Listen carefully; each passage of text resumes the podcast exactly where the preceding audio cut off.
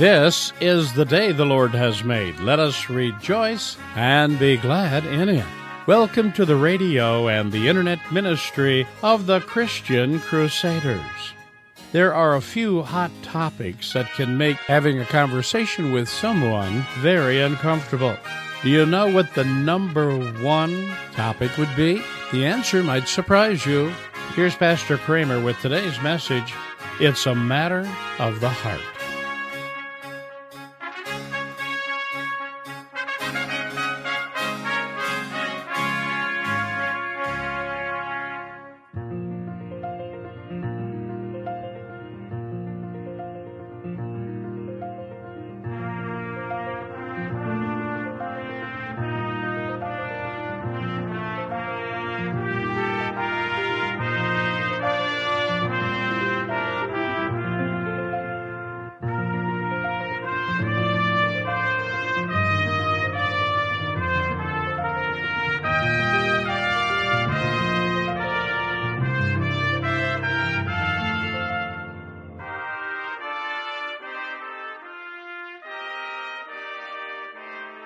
Today we're going to look at a subject that makes many people a bit uncomfortable. I hope you will stay with us and be challenged and blessed by God's Word. We begin our worship in the name of the Father, the Son, and the Holy Spirit. Let's pray. Lord, it's good to be with you in worship today. You are great and worthy of our praise. Now may the words of my mouth and the meditation of our hearts be acceptable in your sight, for you are our rock and our salvation. Amen.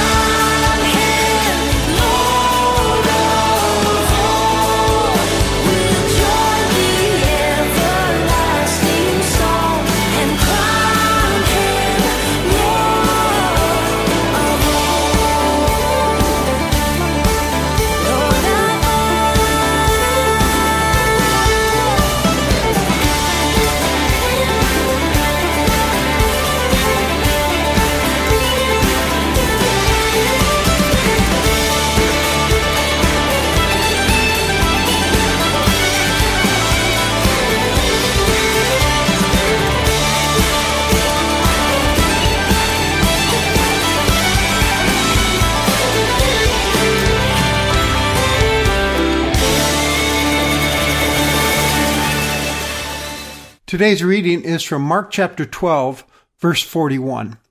And Jesus sat down opposite the treasury and watched the people putting money into the offering box. Many rich people put in large sums. And a poor widow came and put in two small copper coins, which make a penny. And he called his disciples to him and said to them, Truly I say to you, this poor widow has put in more than all those who were contributing to the offering box. For they all contributed out of their abundance, but she, out of her poverty, has put in everything she had, all she had to live on.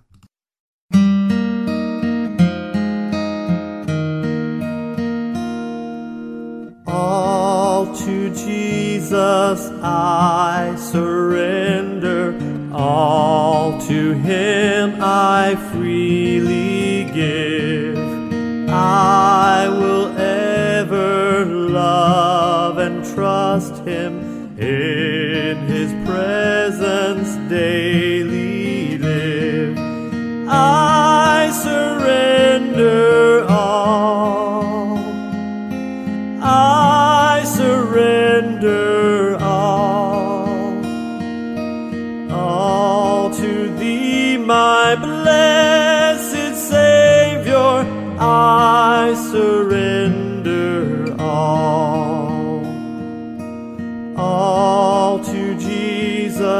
I surrender. Lord, I give myself to Thee. Fill me with Thy love and power. Let Thy blessing fall on me. I surrender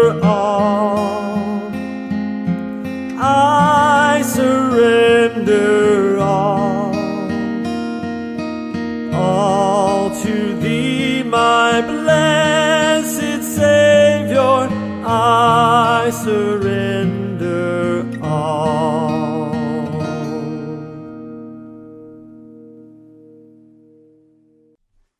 There are a few hot button topics that can make any conversation get very uncomfortable. Topics such as religion, politics, death.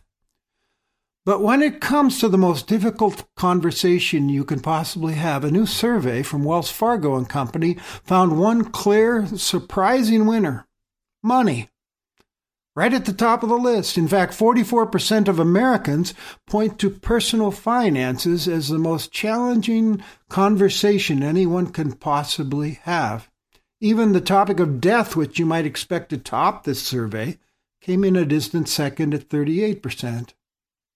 Philip Yancey, a Christian author that I've enjoyed over the years, confesses many Christians have one issue that haunts them and never falls silent. For some, it involves sexual identity. For others, it's a permanent battle against doubt. The issue that haunts me is money. It hangs over me. It keeps me off balance and restless, uncomfortable, nervous. I feel pulled in opposite directions over the money issue. Sometimes I want to sell all that I own and join a Christian commune and live out my days in intentional poverty. At other times, though, I want to rid myself of guilt and enjoy the fruit of our nation's prosperity. I know there are some pastors who dread stewardship time in the church calendar because of this difficulty with money conversations.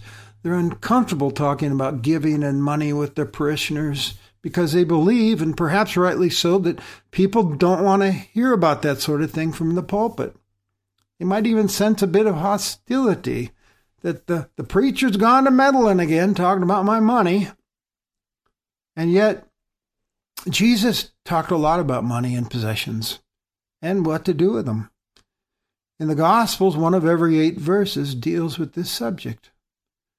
Of the 38 parables of Jesus, at least a dozen pertain to money and our use of material goods. Jesus understood how important this subject was and is for people to deal with. Well, in today's story, which probably is familiar to many of you, we find Jesus in an area of the Jerusalem temple called the Women's Court, and the disciples are there with him as well, looking around and taking in all the sights. Well, in that area of the temple, there are 13 trumpet shaped boxes. Picture French horns turned upside down.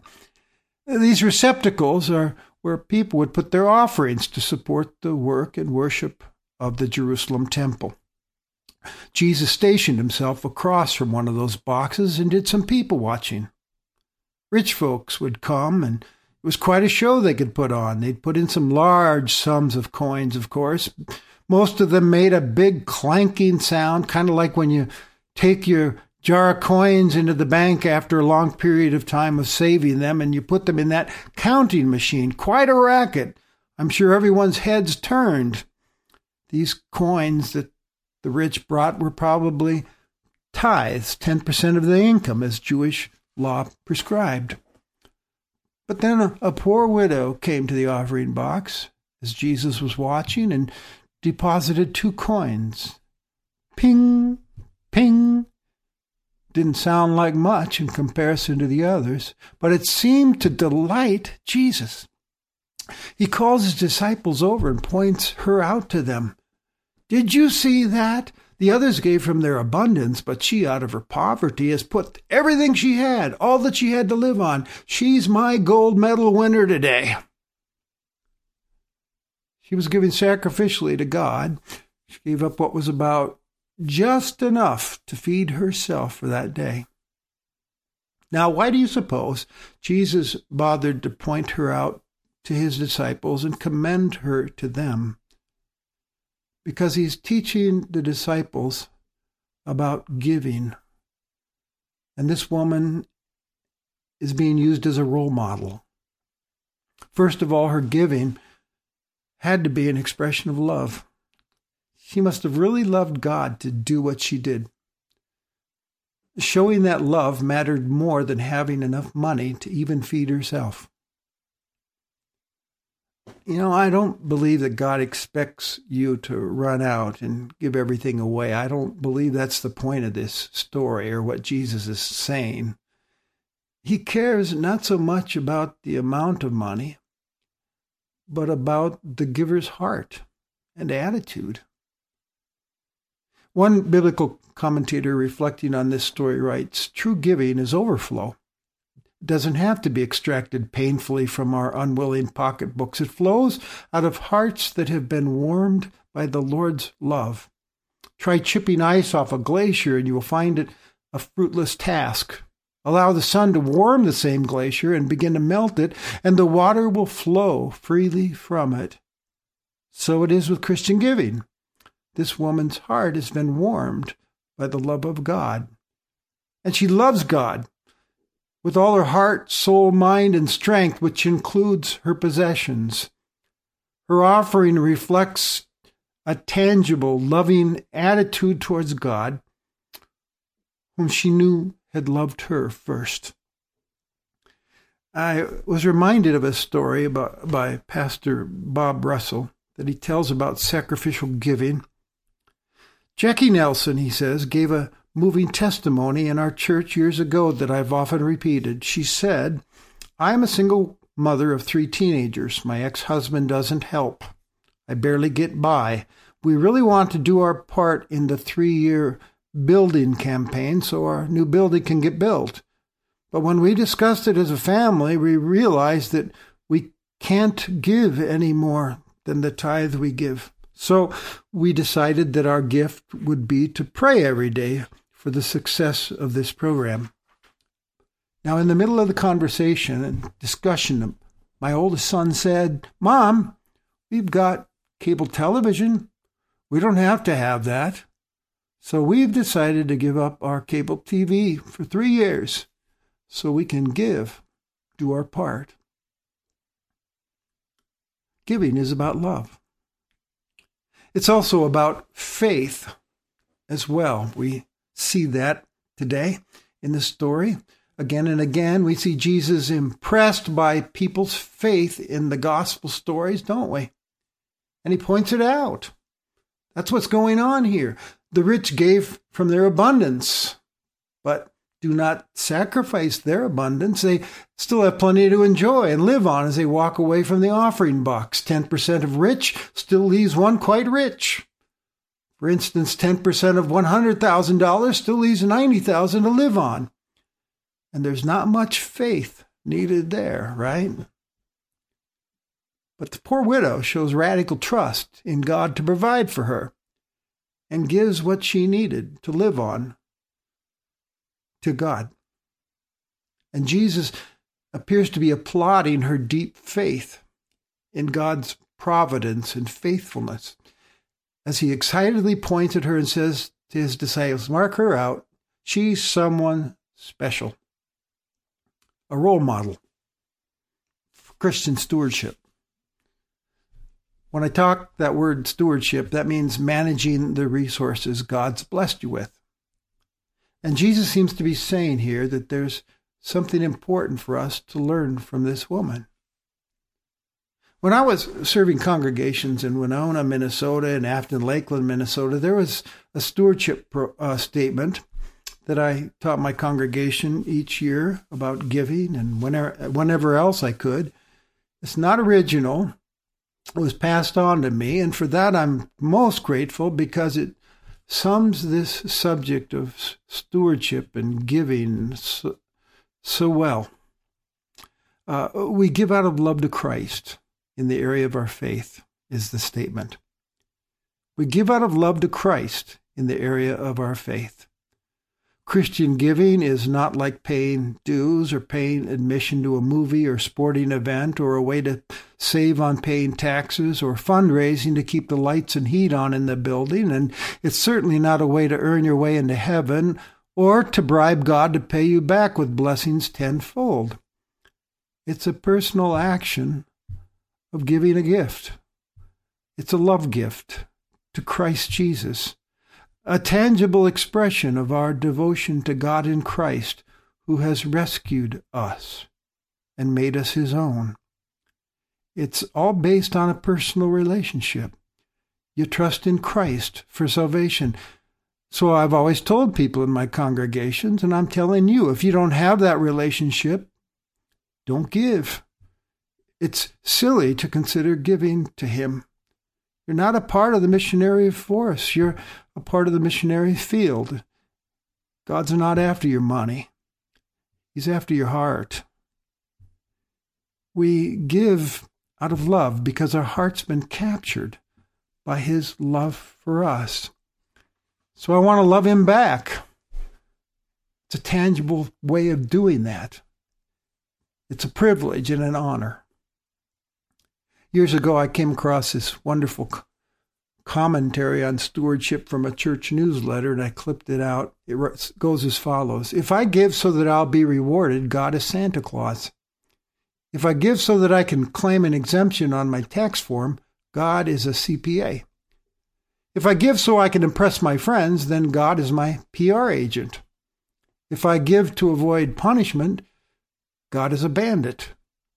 But if I give so that I can express my love, and so others may hear the gospel, God is God.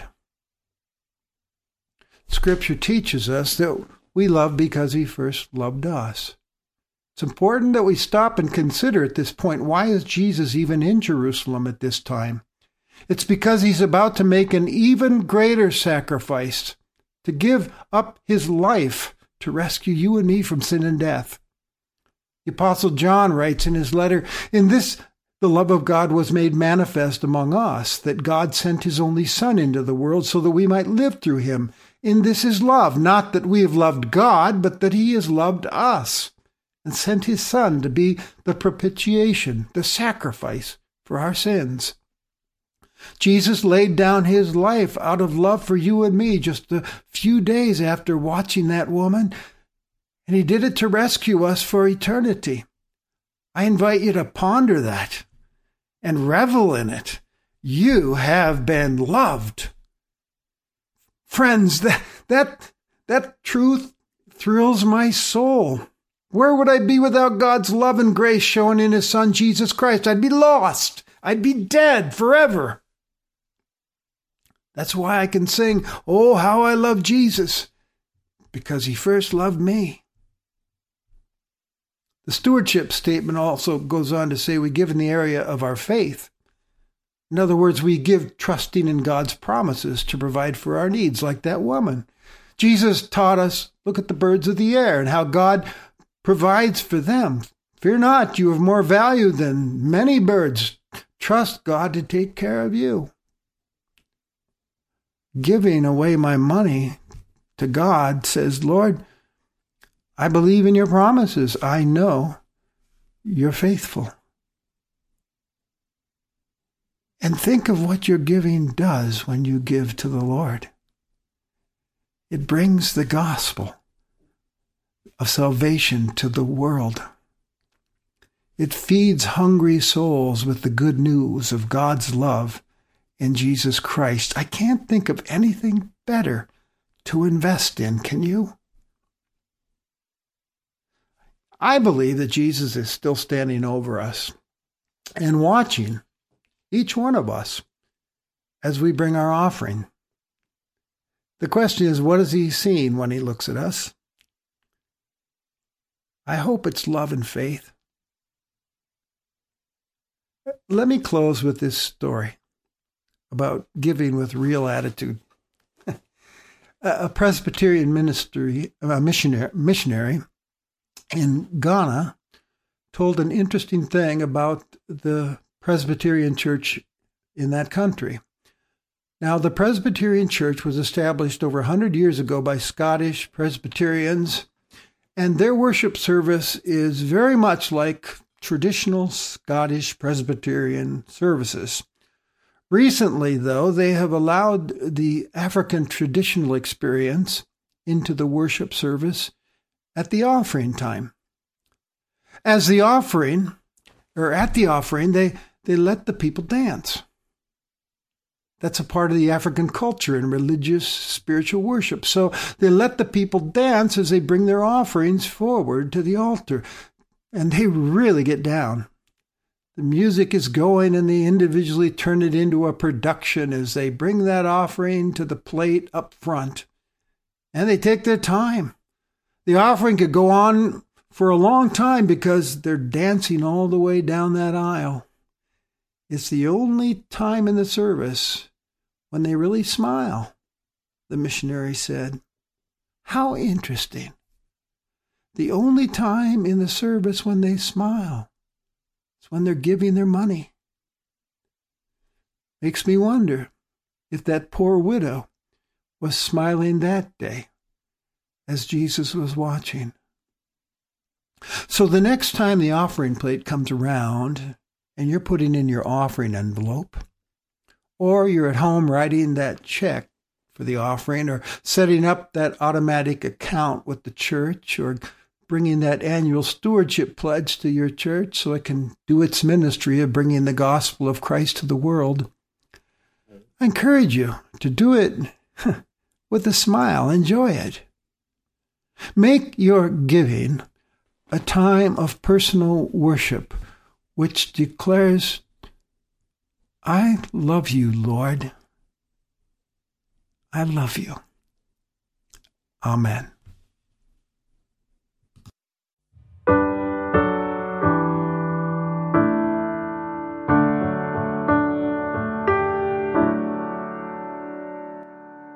Take my life and let it be consecrated, Lord, to Thee. Take my moments and my days, let them flow in ceaseless praise. Take my hands and let them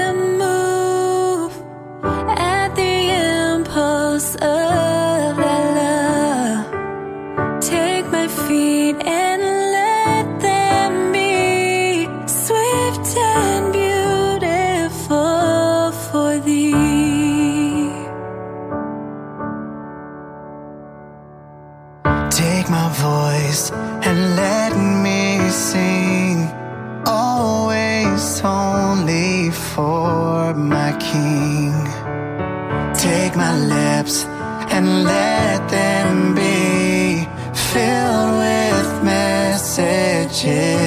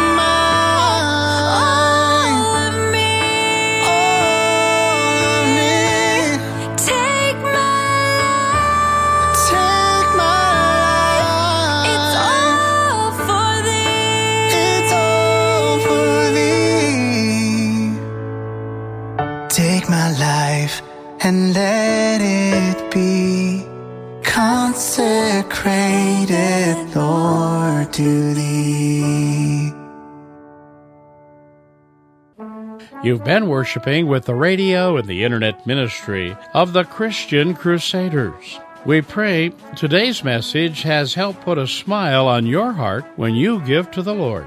Christian Crusaders is a nonprofit ministry dependent upon the free will gifts of our listening audience. Many people choose to remember a loved one with the memorial gift, which can be given in memory of a special person on their birthday or another meaningful occasion. If you'd like to make a donation in loving memory of someone, send it to Christian Crusaders, 7401 University Avenue, Cedar Falls, Iowa 50613. Or visit our website at www.christiancrusaders.org. Our site is secure and extremely easy to find the important links to podcast and rebroadcast to Christian Crusaders programs, as well as daily devotions. And our latest podcast, interviews with well known fellow Christians.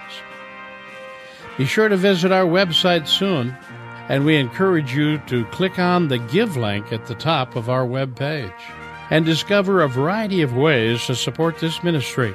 As always, we are thankful for each of your prayers and gifts. We are happy you chose to join us today, and we look forward to worshiping with you again next Sunday. Conducting our service was the Reverend Steve Kramer, speaker on Christian Crusaders. Now, in its 86th year of broadcasting biblical truth.